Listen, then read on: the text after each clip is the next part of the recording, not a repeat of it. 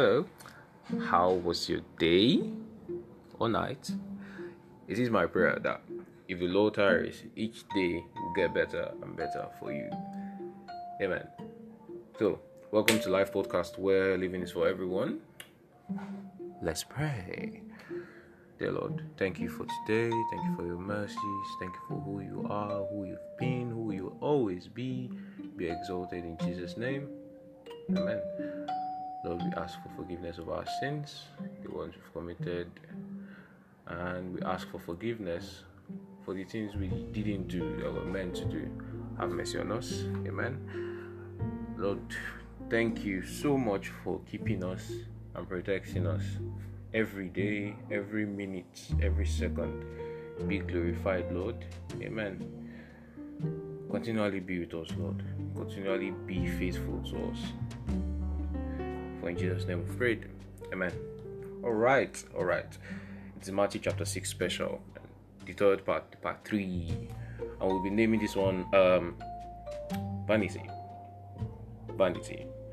Vanity, according to dictionary, is a quality of a worthless object. Ah. And vanity is also evidential nothing. No big English here. Vanity basically is nothing. Right? The, the idea of vanity caused someone that was considered the wisest person ever in the Old Testament. Solomon, King Solomon. Yeah.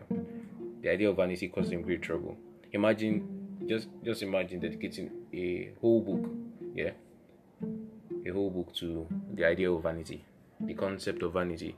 That's um the book of Ecclesiastes. So the book of Ecclesiastes chapter 1 verse 17. I'll be reading all verses in this podcast from NKJV. So the book of Ecclesiastes chapter 1 verse 17 says, And I set my heart to know wisdom and to know madness and folly. I perceive that this also is grasping for the wind. Verse 18 shows his grief.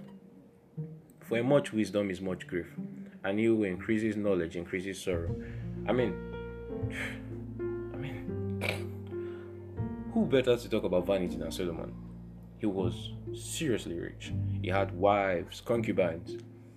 He had a temple with the floor of gold. That's money. That's that's riches. That's wealth. I mean, I used tiles in my house, and this man had gold on the floor of his temple.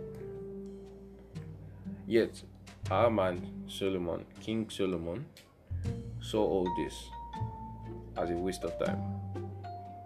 People that loot money legally, will you spend the money in the beyond? Why do you try to buy more than you can chew? I have a friend. Yeah. He suffers himself trying to either save, do a business, or in quotes, better is tomorrow. But I say, who are you? And why or how are you so sure of tomorrow? Ecclesiastes chapter 4, verse 8 says, There is one alone without companion.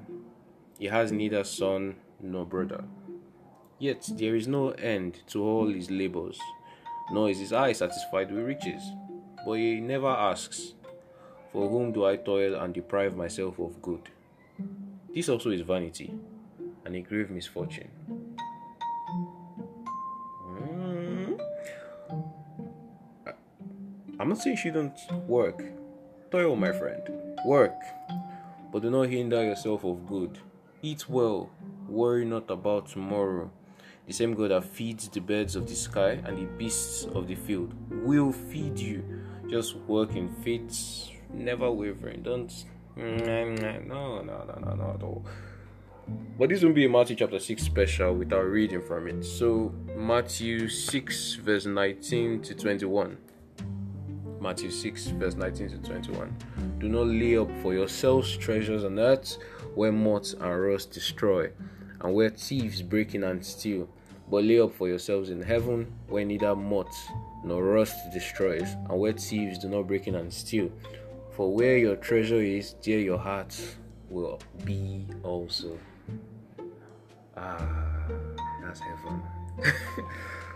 so let's put our treasures in heaven, thinking of it each day, each night, each whisking second. Because to be honest, heaven heaven is better than all of this. It's better than the corona that is all over. So I pray. This is my prayer that we all make heaven. Right? Amen. So till next time, if God tarries, life podcast. And if you want to give your life to Christ, please stay for the next segment.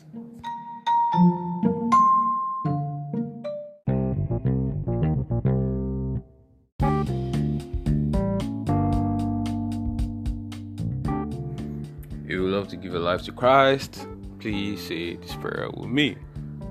Dear God, I I thank you for this day. Thank you for your mercy.